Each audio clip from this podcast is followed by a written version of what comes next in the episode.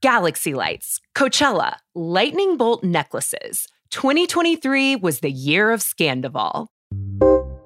On March 3rd, one cheating scandal launched a reality TV investigation that generated hundreds of conspiracy theories, thousands of podcast episodes, and millions of dollars in revenue. I'm Jodi Walker, host of An American Scandoval, one retrospective story told in three salacious parts. Listen December 26th on the Ringer Reality feed. It's the Ringer NBA show presented by FanDuel. The road to the NBA Finals starts now, and FanDuel is the best place to get in on the action. Right now, you can check out the new and improved Quick Bets, which are back and better than ever for the NBA playoffs on FanDuel. Find out what you're looking for faster and easier with more props right at your fingertips. You can check out live bets like three minute markets and exclusive live bets like quarter player props, player assist combos, and more. So download the app today and bet with FanDuel, official partner of the NBA. The Ringer is committed to responsible gaming. Please visit rg help.com to learn more about the resources and helplines available. And listen to the end of the episode for additional details. Must be 21 years and older 18 and older in DC and present in select states. Gambling problem? Call 1-800-GAMBLER or visit rg-help.com. This episode is brought to you by Arby's. Arby's better not catch you slacking on snacking with their new 2 for $5 chicken wraps. And your choice of ranch, barbecue, honey mustard, and a bonus flavored called Incredible Value. You can't taste it, but boy is it sweet. Arby's 2 for $5 chicken wraps are here for a limited time at participating locations. Visit an Arby's near you or order ahead on the Arby's app.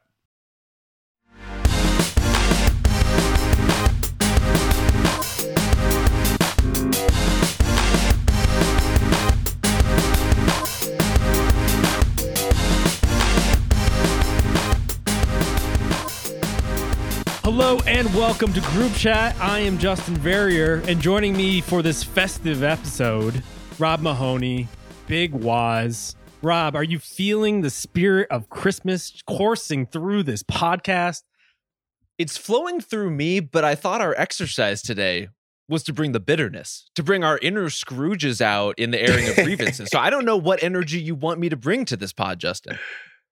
Why do you think I'm so excited to start this off here? This is the NBA Festivus. This is now an annual tradition we do before the Christmas Day games uh, throughout ESPN and ABC. I'm I'm sure you guys who are listening will all take part in that.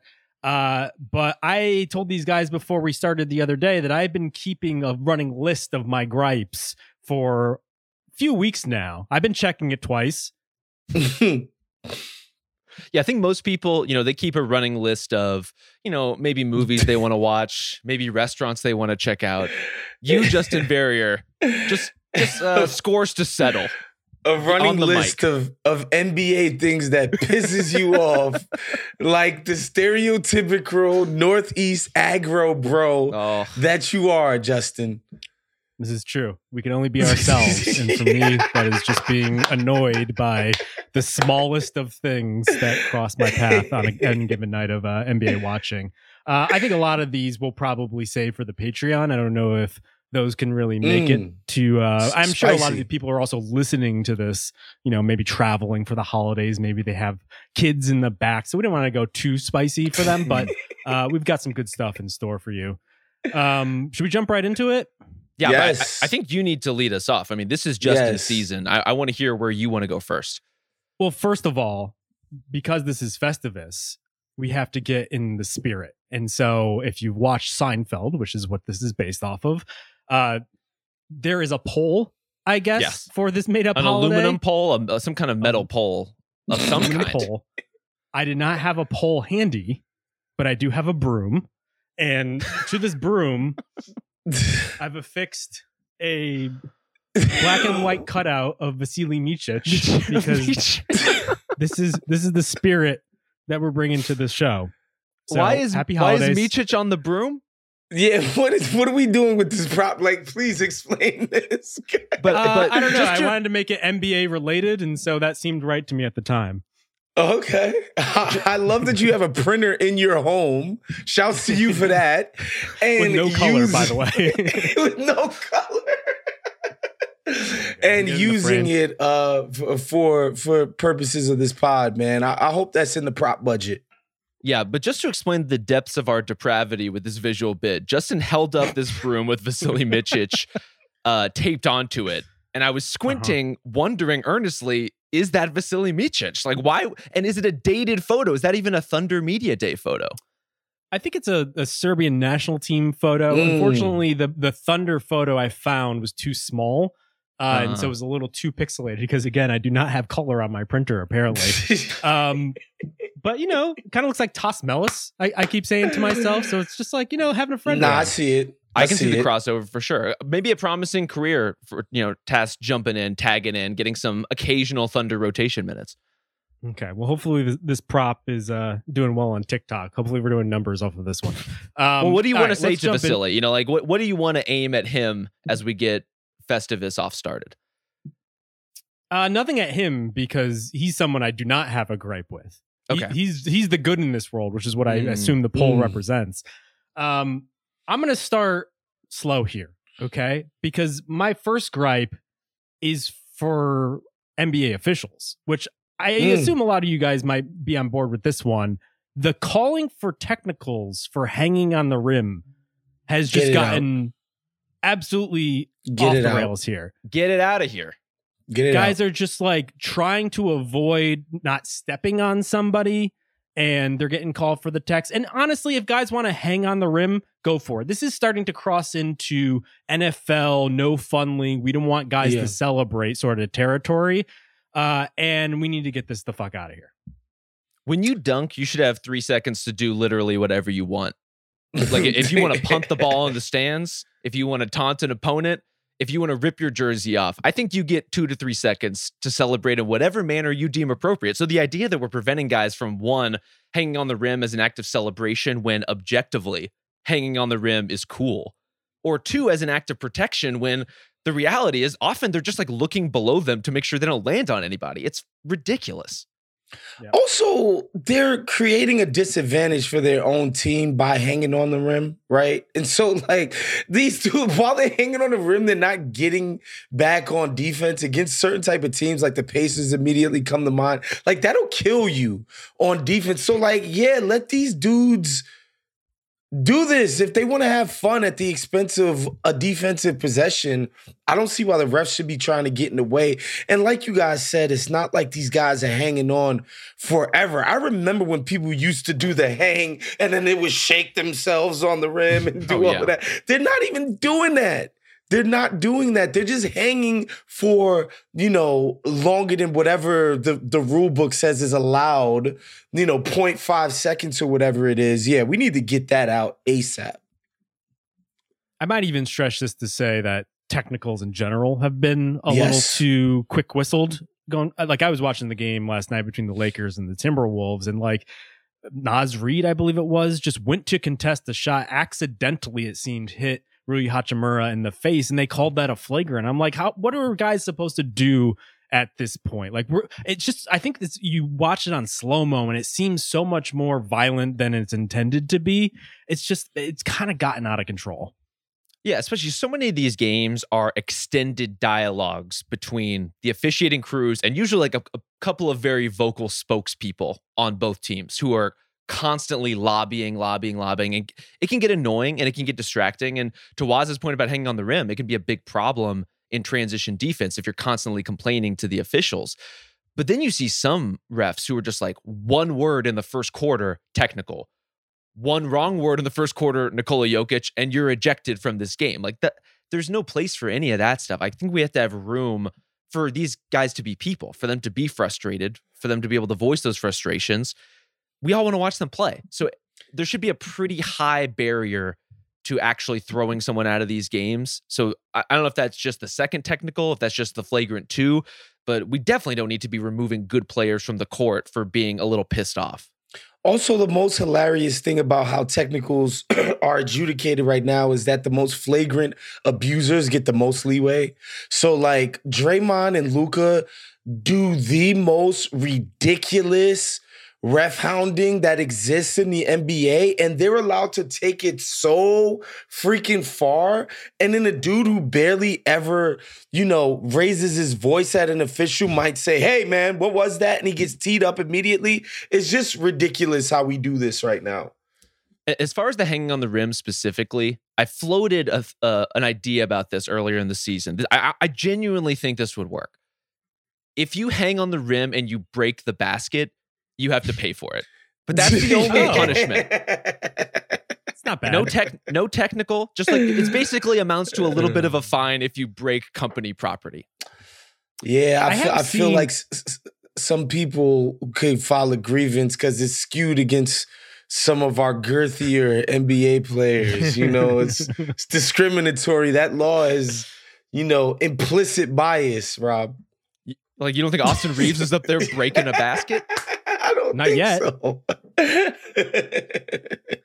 I have seen them pull out the the tape measure, the like the what's the one with the little like uh, floating dot and like that looks like a lava lamp in it, uh, like thing. a la- like a level, like a laser level. Yeah, level. I've seen them break that out way too much as well. I wonder if the two things are related. That like mm. people are so finely manicured about how the rim looks and whatnot that it's trickling down into the hanging on the rim thing. So yeah, let's get the the fuck out though. I have another officiating grievance while we're on the refs. Mm. Sure. Referees need to stop fixing the score in the middle of the game. This whole thing where you can go back and review a potential shot clock violation, whether a guy's foot was on the line, call it in the moment. And if it gets challenged, then let's review it. But this like Secaucus is constantly checking every play, fact checking to make sure the refs are correct it's getting a little ridiculous. And a week or so ago, I saw one that was really bizarre. This was in the first quarter of the game between the Mavs and the Wolves. Luka hit a step back three with like two minutes left in the first quarter of that game. It was ruled good. There was no clock issue, nowhere near a buzzer. Three points go up on the board. End of the first quarter, those three points get pulled back because mm. somebody in Secaucus reviewed the possession and Luka had stepped on the sideline during his step back. if every play that happens on an NBA court is subject to a constant internal review that you might have stepped out of bounds, no, no, nothing productive is going to happen here. and why out of bounds but not checking for travels? Why out of bounds but not calling fouls for contact retroactively? Why like why is out of bounds the one thing we can apparently go back in time and reverse even though the referees didn't call it in real time? Is this a police state? What is going on here? This is what I'm saying, yeah. Justin. Yeah. This is this is the Patriot Act of NBA basketball, if we're being honest, because I, I, look, I know it was like well intentioned when I, football sort of pioneered this replay thing, and I think baseball got got involved um, with reviewing the home runs. And then the NBA was like, well, we need to have our own replay, blah, blah, blah. And it's just we've we've gone down the rabbit hole and it's awful. It's only gonna beget more and more stoppages to review stuff. Empower these guys to make the calls on the floor. Let's move on. I don't know that we'll ever get rid of instant replay. And I think you know, like the challenges and stuff. I love that it's one challenge per game. And if you get it right, all right, cool, we'll give you so you get two at the max. We don't need any more than that. Yeah. But man, I, I don't think we need it at all. Um, I think human error, human judgment should be a part of the game of what we're watching. And we should entrust these people to be competent enough to call what they see, man. And if it doesn't happen, them bees the breaks. Yes. Sports are supposed to be a little bit messy. And the fact that you're coming out of a timeout now and the score has changed from when you went into the timeout because of a play that happened three minutes ago. I'm out of it. You're, Justin, you're, you're spot on. This we, we don't want to live in the police state. This shit is like the red light camera of the NBA, and I don't like it. Too much CCTV going on out there.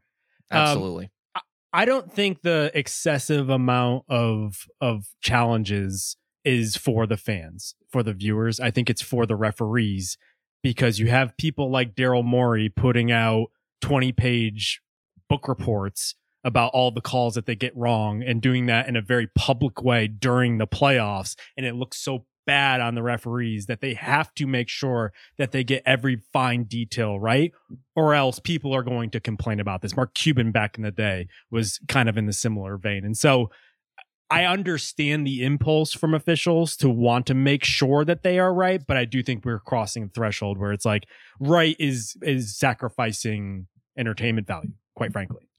Here's my compromise. You can do all of those measures to protect officials if officials are publicly available for interview and to answer for their calls. But so long as we're going to keep them behind the curtain, there's so many measures to protect officials from having to face any kind of public scrutiny I don't think we also need to be auditing every call they make and changing them during the course of a game unless it's an official challenge. Although, have you read some of those pool reports, especially the ones lately, which seem to be triggered way more often than I can ever imagine? Like this, we're like reaching a a, a, a, peak of of uh, pool reports going on here. Um, Apex Mountain of, of pool reports. they just don't say anything. They don't actually explain no they're thinking. And so it is kind of rote and doesn't really help at all. And for the people at home, to my understanding, like media people can request this like a FOIA. You know what I mean? Like, yes. be yeah, like, yo, we process. need the pool report for such and such call. It's like people are like literally asking the NBA for these stupid ass breakdowns. Well, not just media members, but I saw a first, I think it was in this same game against the Timberwolves where Luka also got an early tech in that game and requested to the courtside media, please ask the officials in a pool report yes. about that call. Yeah, that was ridiculous. That's crazy. So it's a brave new Although, world. Can I go again because Rob has just sparked something in me. The juices are flowing here. Let's go. We're Let's like keep Daisy it rolling. Jones and, and Billy Dunne. We're just creating uh, beautiful music with our gripes. um, we have we have just a to- as toxic a relationship, Justin. I can assure you. That's true, but it's beautiful in the end. No spoilers. Um, I was watching a football game the other day. I was watching my New York Football Giants just get absolutely trounced. I believe on on Sunday uh, NFL football, and the broadcast booth turned to the in-house official expert. And this was someone who wasn't currently employed by the league. And they actually criticized not one, not two, but a handful of the calls that were being made on the field. And I was like, holy shit, I didn't realize you could do this. Because the way that the NBA works, I believe, is they constantly turn to someone who is an active member of the Secaucus cabal back in the, the the control room where it has that real dark, almost Batman cave setting, and they turn to this person who, of course, is going to stick up for their fellow referee who they ostensibly probably yeah. work with. That so yeah. we need to get away from that. We need division. We need mm. objectivity. mm from our broadcasts with the official experts. That's what I'll say. So you don't want to see Steve Javie get thrown to during games? No, no more Steve Javie. I want Wos. That's who I want to throw to. Third parties. Who watches The Watchmen is what we're asking here on group chat. It's true. It's true. Yeah, the, um, the officials checking officials in the game does not who's work. Who's fact checking the fact checkers? People are wondering, was on this note too. We we could also probably apply the same consideration to coaches who do in-game commentary, either play-by-play or usually color, talking about the decisions that other coaches are making, in which they are always yeah. correct and right and just. It's okay to criticize someone in your profession. It's okay to to say like maybe that wasn't the right time to call a timeout. Maybe that wasn't the right substitution. Maybe this wasn't the right defensive scheme for this game. I don't think there's anything wrong with that in the same way that it's okay to look at a human referee and say they blew that one. They really missed that call. And on a broadcast, it serves your audience to actually point those things out. So what you're saying is we should actually do a bunch of media criticism on this podcast? Apparently.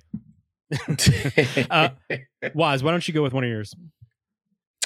Yeah, so you know, I, I tried to keep it like outside of the box a little bit. I didn't want to just come in here and be like, the Detroit Pistons offense is fucking garbage, and I'm News sick and tired of it. And this is my gripe. I wanted to go a little bit outside the box. One serious, one not so serious. I want to start with my serious gripe here, and it's pointed towards the players union, honestly, and I don't like this idea that they're ceding this ground to Adam Silver and giving him autonomy to do shit like suspend people indefinitely. I don't think that's a good idea in the long term. I get it. Like Adams done a good job of cultivating a great relationship with the players and the association, and he's been pretty nice to them or whatever. He's cultivated a less antagonistic relationship than his predecessor, David Stern, did. But, you know, think about the, the first Ja's suspension last year where it's just like loosey goosey, figure it out, blah, blah, blah. Maybe he's in therapy, maybe he's this, he's going to Florida, blah, blah, blah. And it's just like, whatever. Adam is and the, and the league are just kind of figuring it out. There's no okay. This is what the bylines of the collectively bargained agreement is, and this is what Ja falls under. So this will be his games. Whoever doesn't like it, tough shit. This is what the union and the league negotiated. This is how it goes. Instead, it's just Adam doing his thing, going off of vibes. Same with this Draymond situation. Same with Miles Bridges, by the way, who was essentially declared unofficially suspended for last year. Nobody knew exactly what was going on. And then he got his quote unquote real suspension to start this season. And again, in these cases, especially with Bridges and Draymond, where it's kind of like cut and dry. Like these these dudes did ridiculous in Bridges' case, criminal shit, fucked up shit, and it's like, yeah, we want to punish him. And in Draymond, it's like, yo, this is obviously out of hand. However, what I would like the union to consider in their role here, in their quote unquote partnership with the league, is that Adam Silver is only nice to you guys in so much as it doesn't affect the people that pay his paychecks. So long as he doesn't have to go against ownership, he has no problem pretending to be the best friend of the fucking players union. But make no mistake, given this level of autonomy, when it's time to crush you on behalf of the owners, he will. And so watching the union, even Ja's 25 game suspension that they didn't challenge, I thought was ridiculous. I just thought it was over the top in how much they suspended Ja for the stupid shit he was doing on IG with guns. And I just think it's a bad um, road to be going down. And yeah, this shit just gets on my nerves. a couple of thoughts here. As far as Ja and Draymond specifically, I think what you're seeing is an indefinite suspension for Draymond, an extension, an extensive suspension for Ja, based on them being repeat offenders, based on them doing these things several different times. It, Ja's, as much as anything, felt like a bit of a makeup call for not really suspending him the first time around. And I, I, I, I think you can argue whether that's a fair approach or not. I'm with you, Wos. Like, I would love to put a number of games on this. I would love for an actual determination to be made by the league and the union to come to come to some kind of agreement or to make a ruling and have it challenged and let it play out. That's all fine. But the reason a lot of that stuff doesn't happen, in particular with cases like Miles Bridges, is because the league is dodging precedent. They don't mm. want people to say like, "Oh, Miles Bridges got this, but player X got that," and you're then you're doing an equivalency game of intimate partner violence versus like you know punching DUI. a guy on a basketball court, DUI, sure. uh, and any other thing that a player would be suspended for. And so it feels like to me the league is trying to skirt that stuff as much as it can, and I think that's bullshit, frankly. I, I, think it's a pretty cowardly way to go about this process and really just trying to dodge accountability for how we suspend players for committing actual crimes. Yeah, and uh, with the repeat offender thing again, I have no problem with, yo, this is what you get for this crime. Um, Draymond, whatever, all of the nonsense he's done, kicking people in the nuts, blah blah blah blah blah it, this is what you get for the crime. And because you're, you know, since we're doing three strikes type of shit, whatever, yeah. whatever, you know what? We add in this extra and it's based on such and such criteria. Like these guys should actually actually have to come out and explain yeah why he's carrying out his job the way that he is, the league office. That's just my opinion. And the players, and again, they might interpret Adams' handling as of the Draymond situation as you know, on the whole, beneficial to Draymond. Just know it doesn't always end up that way. Okay, like it's no different than you know. I'm watching my, I'm watching a bunch of people online cry about like the cancellation shit, and I'm just like, yo, like y'all was cool with the canceling shit when it was people you don't like, Now, people you do like are getting canceled, right? Like eventually yeah. that paradigm is gonna swing and the league office is gonna use this power against you eventually. And that's why I think they should, you know, tread kind of carefully in how they let Adam and them dictate this stuff. There's definitely a chilling effect. This, the lack of transparency is, I think, yeah. what all of us are kind of rubbing up against because it is weird when Draymond gets suspended and his path forward, as we're told, are these nebulous conditions and terms. And what the league is doing is they are leveraging the fact that nobody wants to come out in defense of what Miles Bridges or Kyrie Irving did. No one is standing for that.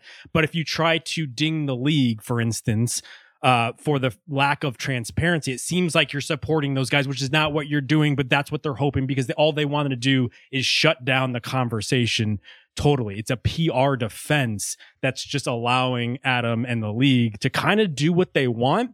And I, assume the players have gone along with it because it's been in their best interest. Like for instance, with Draymond, if you put a term to the um, number of games he's suspended, maybe that would be way longer than what he would get if he plays ball and they just kind of shut this shit down and he goes away for a while.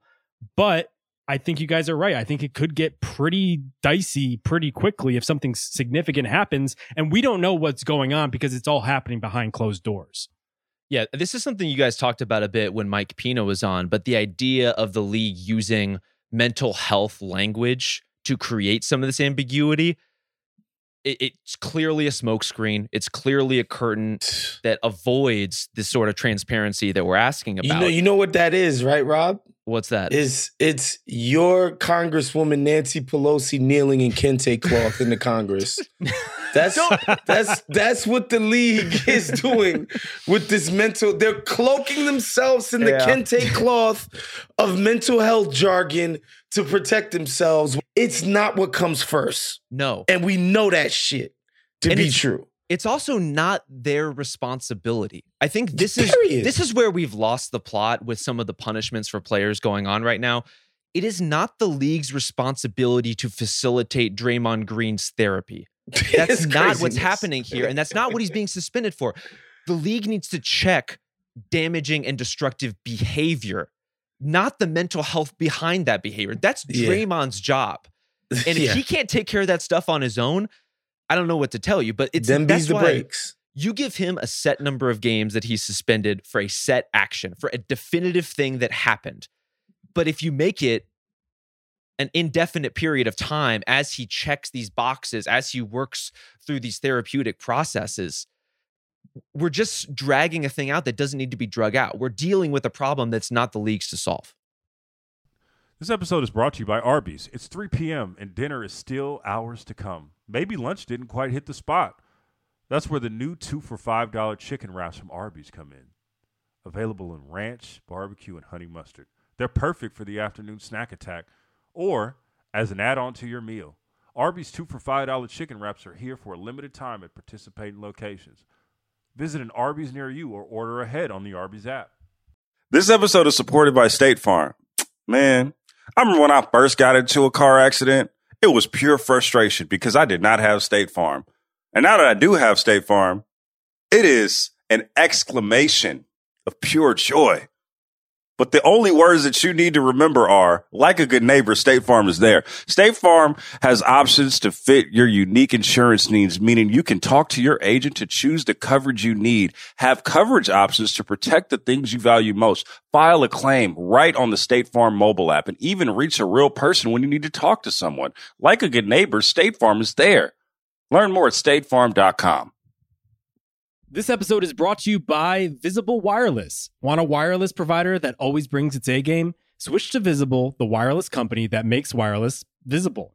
Get a one line plan with unlimited 5G data powered by Verizon as low as $25 a month every month, taxes and fees included. And as if that wasn't already a huge win, you could use promo code RINGER20 to receive $20 off your first month just for listening to us talk about basketball. Not bad, right? You don't need more than one line of wireless to save. Just switch to Visible at visible.com and use promo code RINGER20 for data management practices and additional terms. Visit visible.com. The Visible monthly rate is $25 per month.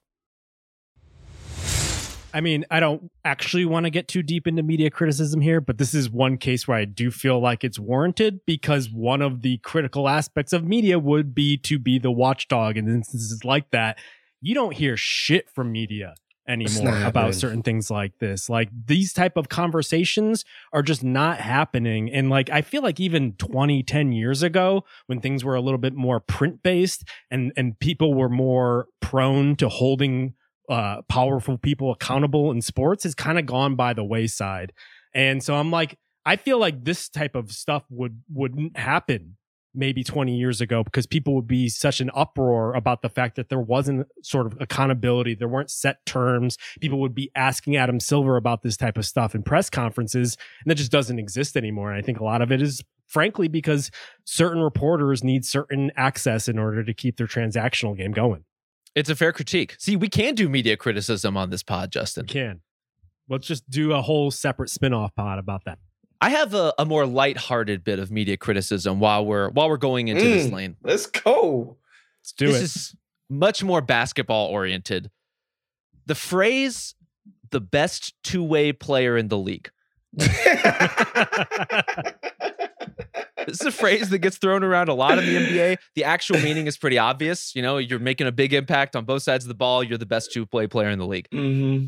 You know who the best two way player in the league is? The best Nikola player Jokic. in the league. Yeah. yeah. Dillon Brooks. You know who are really good two way players? Steph Curry, Luka Doncic, Tyrese Halliburton, Devin Booker, Dam- Damian Lillard. Damian Lillard is a better two way player than Jrue Holiday even though Jrue Holiday is one of the best defenders in the world. So, what are we doing with this? I know sometimes we just make up stuff because we want more words to describe players, but wh- why do we do this? So, what you have is a semantics gripe. Yes. Mm-hmm. Yeah. I mean, I think people, which you already know, but just for the sake of laying it out there, is people want to note that they're actually incorporating defense here mm. more. It's virtue signaling. It's defense virtue signaling. it's, it's virtue exactly. signaling. It's it's is, like guys, I, I think the stuff that doesn't get you girls is important too. And I want to make sure everybody knows that I think that it's important. You know, even though I spend most of my time thinking about the dudes that get buckets, the dudes that facilitate offense, I spend most of my time thinking about that. But you defensive guys who can, you know, execute a dribble between your legs every now and again and make a completely wide open corner to three one out of every three times. We got to show you some love too. And so we're going to note that you're two ways. You go both ways. You go defense and you you go offense too sometimes a little bit kind of yeah, it's, it's just a shame that those people are like 20 years too late in terms of defense mattering in that kind of way. Like we live in an offensive league. Yeah. And frankly, period. if you if you want to think about it on like a 10 point scale, if a guy is a 9 out of 10 on offense and a 3 out of 10 on defense, that's a better player than a guy who's like a 5 out of 10 on offense and an 8 out of 10 on defense. It's just a better player. Close. You know what this is like? This is also in the conversation so like whenever we yeah. do MVP or or any sort of awards or best Absolutely. team, you get through the first 5 to 10 to 15 to 20 people and then you just want to acknowledge someone and you're like yeah, just oh, shouting they're out in the conversation. Even though we're not actually talking about them we're actually just acknowledging them and almost affixing them to the actual conversation. Yeah they're not in the conversation. They're they're a you know a bullet point at the end a footnote to the conversation. But you're absolutely right like, an addendum, really an addendum when you, when you really want to break it down. What it is ultimately, and this is another bit of media criticism, a lack of imagination in how we talk about players, a lack mm. of definition beyond we can only put them into these certain buckets. It's like if we're not talking about a guy for MVP, then we can't talk about how great he is. Just talk about what he does well. Just talk about the impact he makes on the court. He doesn't have to be in the MVP conversation. He can just be really freaking good. Yeah. In the he's in the convo. Another one like this, face of the franchise or face of the league. Face of the league. What does face mm. of the league actually means? I recognize that there are other aspects to basketball prominence amongst players that go outside of their actual ability. But I think people want to say celebrity, but for some reason they don't want to go that far. And so we say face of the league And so it gets into this nebulous conversation like, what are we actually talking about? Because I think we would agree if we were to have this conversation to be LeBron. But when you break it down, it's like, oh, well, you know, he like, he like talks about stuff sometimes that are important. And it's just, it doesn't make sense. It's not an actual thing. I think it's a marketing idea. It's like when the yeah. league sends their packet, their their their uh what you would call it, um, their deck to Verizon and AT and T for potential partnership and dollars, who do they put on the front page of that pamphlet, right? That's who the face of the league is. To me, it's a marketing and commerce question than it is anything else. It's not like, you know, you get this face of the league tag and, you know, all of the freaking Uyghurs in China who are dying, they stick a mic in front of you and they go, China's a league partner. What do you think about the Uyghurs? Like, that, that, like that's not that's not gonna happen to the quote unquote face of the league. You know what I mean? It's literally yeah. just who they package this thing to when they're trying to sell it to um potential buyers and partners. NBA Wos has checked out. MBA Wos has checked in. McKinsey, light up our phones. BCG, let's go. Um, all right, I'll go again. I can keep going here. Um, people, people who refer to players on Twitter in their little stand-ups doing their their broadcasting shtick by their nicknames mm, or yeah. by their numbers. Like instead of saying, "Hey, Steph Curry mm. playing playing really 30. well this season," it's like 30's really got it going like, this year. I'm, I'm like, you are not actually part of the team. This is an extension of like when people say we when they're talking about their team. Like I kind of don't mind that anymore, if only because like maybe working at the ringer, we've been desensitized to, to it at this point. But like if you're just talking about Steph and you're calling him 30 casually on your nerd ass NBA podcast, like if I started to do this, wow. like I the, would expect the Ben you guys Cruz to hold shots continue at a ridiculous clip. I ben can't believe Ben Cruz is catching all of these strays. Justin, how do you feel about uh, like QB one? How do you feel about QB one in this uh, discussion? Like for for your Matt Saracen types. Uh, I actually don't mind that because there seems to be a little tongue in cheek action going okay. there. Mm-hmm. There's a complete lack of self awareness where people, I think, are so deep into covering the league that they actually think they're part of the ecosystem when they are mm. way removed from this entire thing. That, like, they should not be talking as if they are one of them. Yeah, there's definitely a signaling of insider intimacy and mm. knowledge, mm. and I am around this team, and therefore I talk like this team. The one that jumped out to me when when it happens is people who refer to Kyrie Irving as Kai. That's a that's a little familiar. That's a little familiar, guys. That's not I don't know about that. Yeah. Kai Kai is good. 30 is good because I've seen it all over the place. How do you feel about KAT? For instance. KAT's Karl fine. Anthony Towns. KAT's fine, right? That's efficiency. That's a nickname. Yeah, we're That's just saving syllables. Okay, so I shouldn't call Dorian yeah. Finney Smith Dodo. No. no. That's, that's too much. And this is this is the difference. Is like you also can't call him DFS because it doesn't like roll off the tongue. Uh, we right. need, but that's also daily fantasy. Well, true. But we, I can't remember whether it's an acronym or an initialism. I think initialism is the phonetic one. So KAT, like we can do KAT, but we can't do DFS. We can't do THJ. I, I'm out on that. yeah. No I like 30 though. I, I like, like when people refer.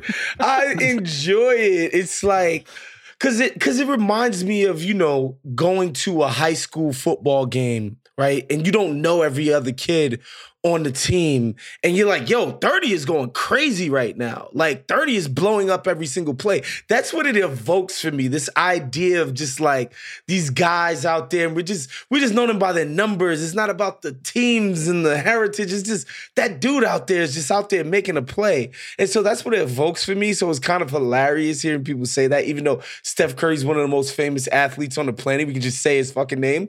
But um I'm I'm amused by that. That's that's funny. Um, does it depend on the number? Like, does it have to? Obviously, you can't say 23 for LeBron. That doesn't make any sense. Yeah, d- don't know? call Luka seven seven. Nah, seven seven is Not weird. that would be weird. 15 for Nikola Jokic. I, see, it just doesn't work for basically anything but 30, if we're being honest, and barely for 30. Oh, uh, man. Wos, why don't you go ahead with one of yours?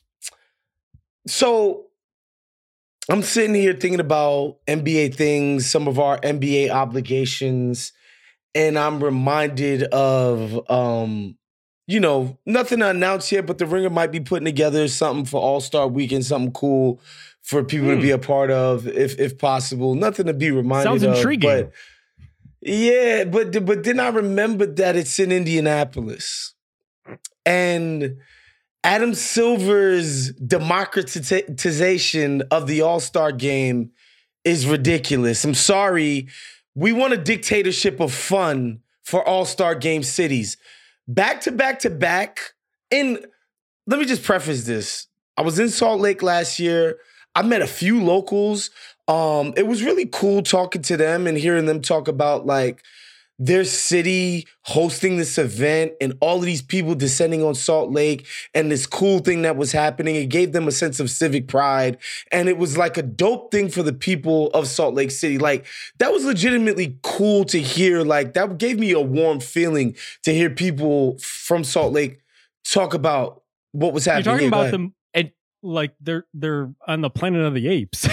like, like, these these listen, people in Salt Lake I'm City are sentient. Listen, listen, so listen, listen, very listen. I'm not trying to I'm not trying to do this with with these mid tier NBA cities, which the NBA has a yeah. lot of mid tier cities, right?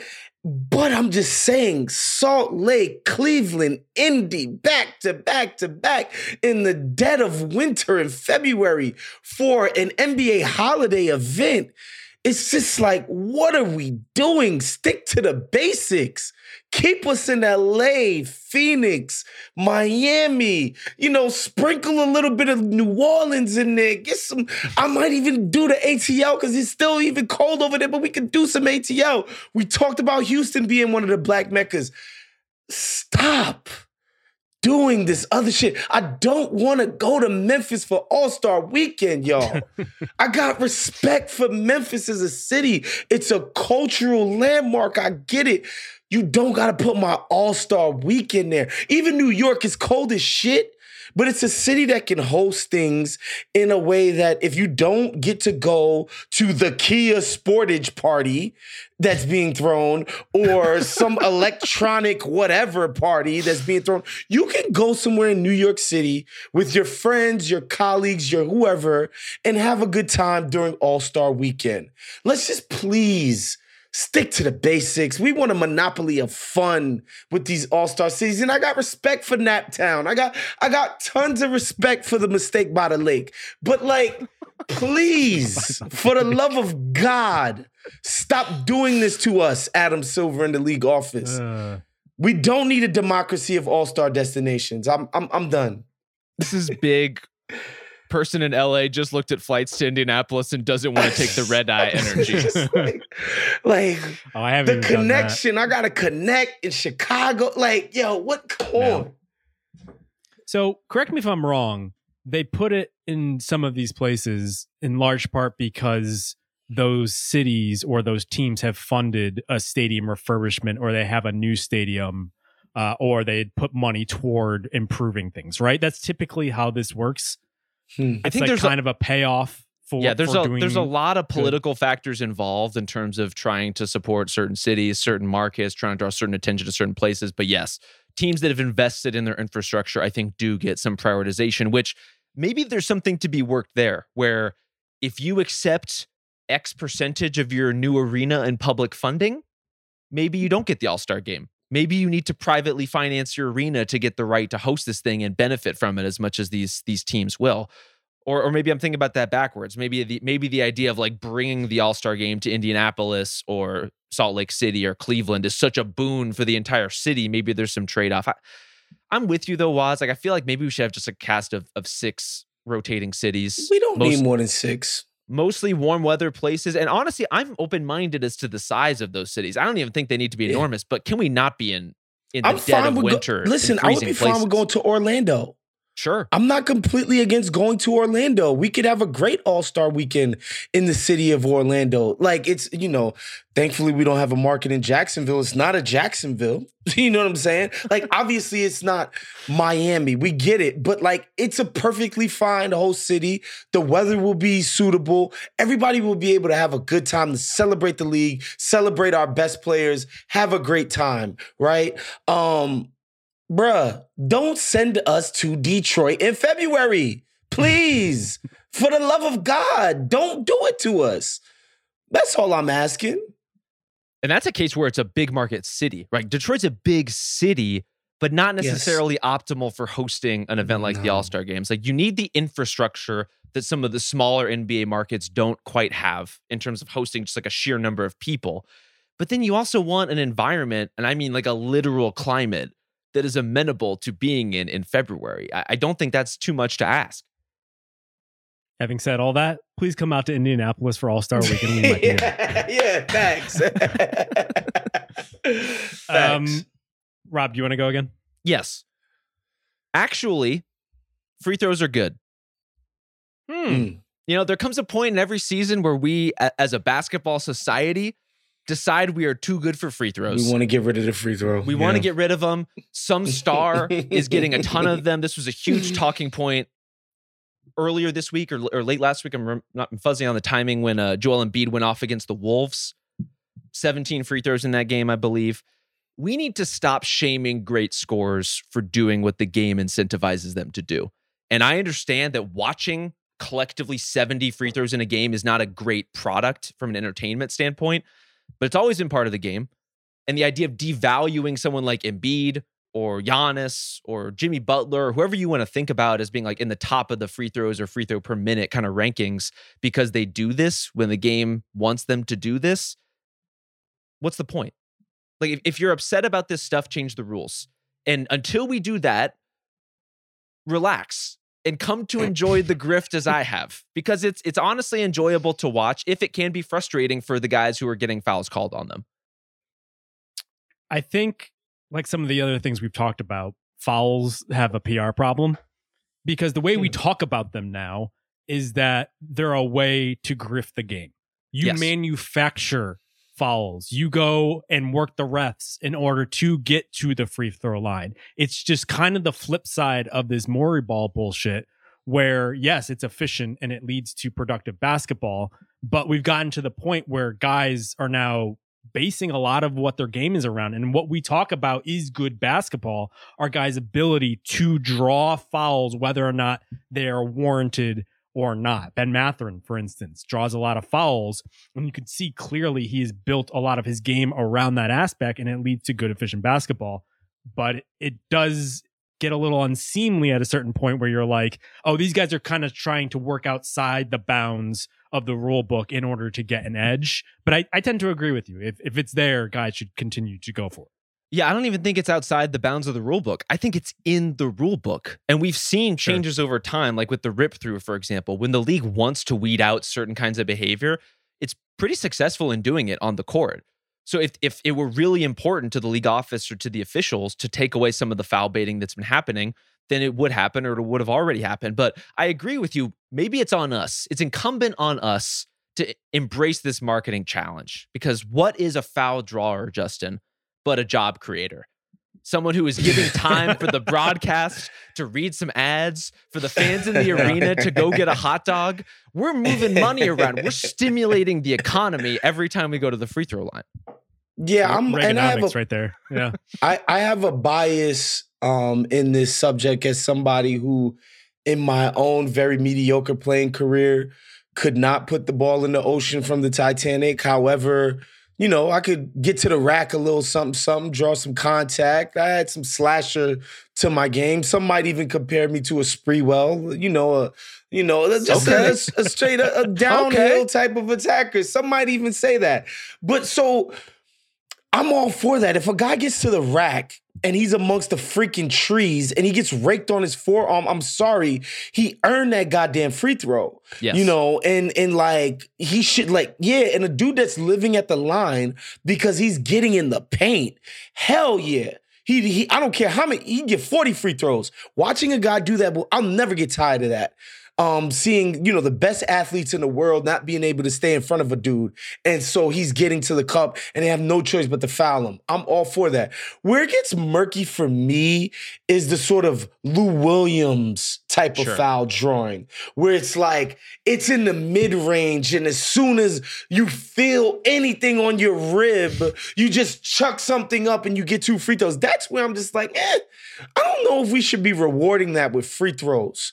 You know what I mean? That's where it gets a little bit like, man, I'm willing to watch as many free throws as possible because it's like, yo, when Shaq would go to the line 25 times, it's because Arvydas Sabonis couldn't do anything with him. You know what I mean? Scott Pollard couldn't do anything with him. They had to foul him. And so I never had a problem watching people go to the line for those reasons. And that's why Joel is such a lightning rod in these conversations because he's both of those things. He's both, yes. He's Shaq and Lou Williams. yeah. And so it's not surprising that he's at the top of the free throw attempts rankings right now. But as I was saying, like him, Giannis, Jimmy Butler, those are guys who play inside a lot. And Tom Ziller pointed out in his newsletter something I thought which was important, which is even if you take away all the free throws this season, Joel moves from number one in scoring to number two in scoring. Like only Luka Doncic jumps over him if you take away all of his free throws. So I, Joel has been one of the best players in the league this season, maybe the MVP to date. Incredibly impressive, incredibly productive for a very surprising team that we're having a negative conversation about him in December when he's been this dominant because he shot 17 free throws. I don't know. Well, Seems pretty good why. to shoot 17 free throws. why why is it happening then? It's it's the Jokic truthers, my friends, are out there. you no, sound like a Jokic pro- truther in the other direction at this point. different way. No, I, I, it's probably backlash to him winning it last year. Is probably what, Maybe. or just like the playoff stuff and, and whatnot. No, but I think you, you bring and, up a good but point. guess what? The foul grifting doesn't work in the playoffs. It didn't work. It, is, it hasn't worked for Harden. Hasn't worked for Lou Will. When Joel is getting fouled, it's because he's getting fouled the Shaq way.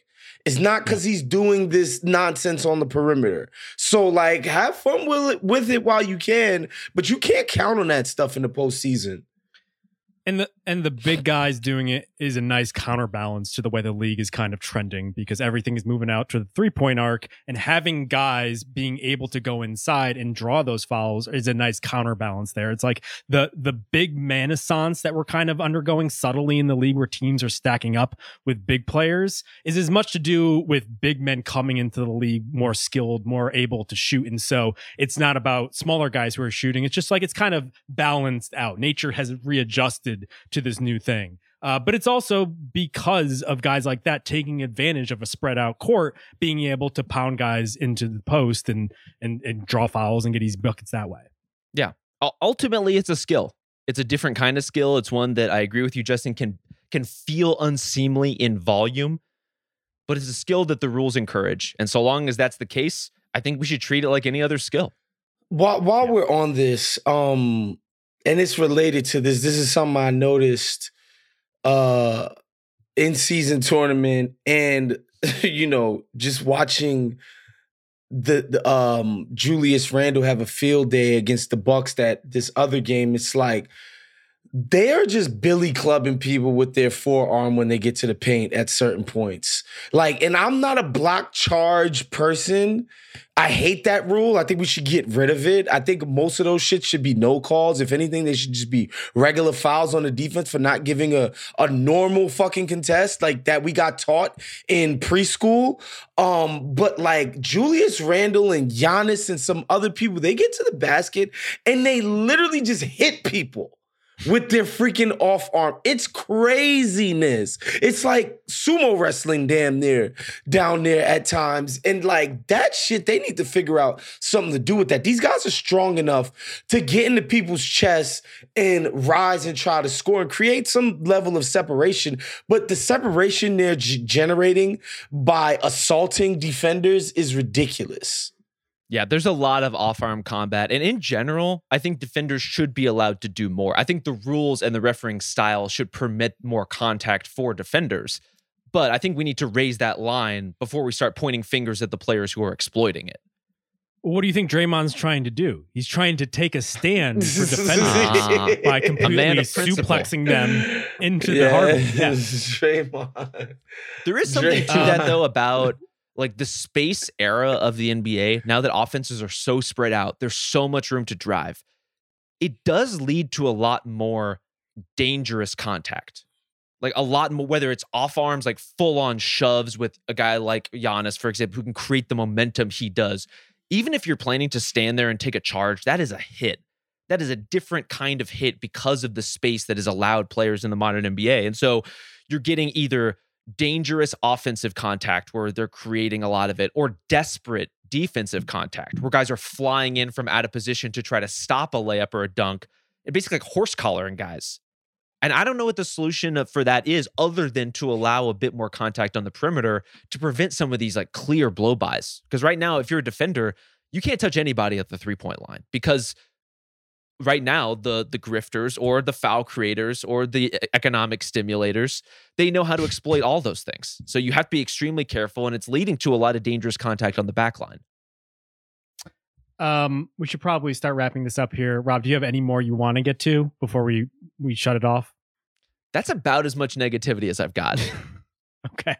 Wow. You need to you need to get those numbers up here. You need those Joel and Embiid foul drawing numbers. Um, I want to do one that's topical here, which is that Christmas Day jerseys have just completely disappeared from this earth. And now mm. there were recent photos that were circling around the internet of, of how many bad decisions we've had in recent years. And there was the one where they put, I think it was like their Twitter handles on on the back of the jersey or the first names. Jesus Christ. There was definitely first names. I think the Twitter handle thing was bring was back the Jesus different. Shuttlesworth, please. Something. Do something different. Be more creative than the damn your at name. Come on, promoting your Instagram. That's what we doing.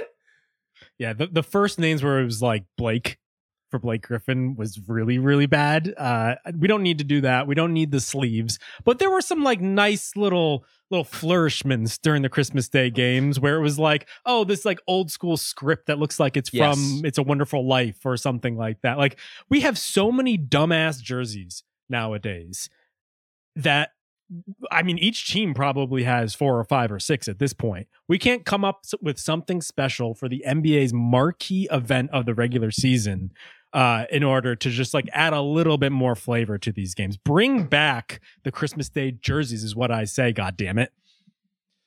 I like that. A, Don't bring back the jerseys though. Leave those in no the jerseys. past to die. Absolutely not. Absolutely not. Don't bring I back the jerseys. We did that.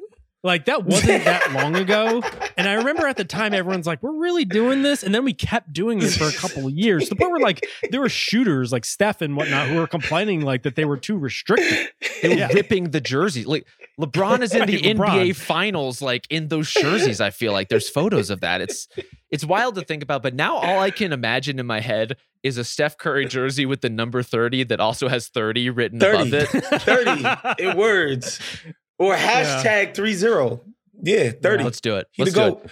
I have another uniform related gripe. Um, and I'm realizing that I'm just getting more I'm just getting more dad vibes as I grow up. I, I don't even I'm not even a dad. I don't have any kids, but I just yeah. get I'm I, I, refuse to let a World War II content come on my Netflix or anything and not watch it. Like I I can't that that World War II in the front lines in color. I just finished that series. I don't know why. I just my my hand just automatically said play on that. I like I just I'm I'm rewatching Band of Brothers. It's ridiculous. it's Ken Burns season was the, the, dad vibes are di- ridiculous. But yo, why can't we just bring back the home whites? What's so bad about that? What what was so bad about that setup with the home whites? Now you just wear whatever the hell you want. You don't know who's at home, who's not.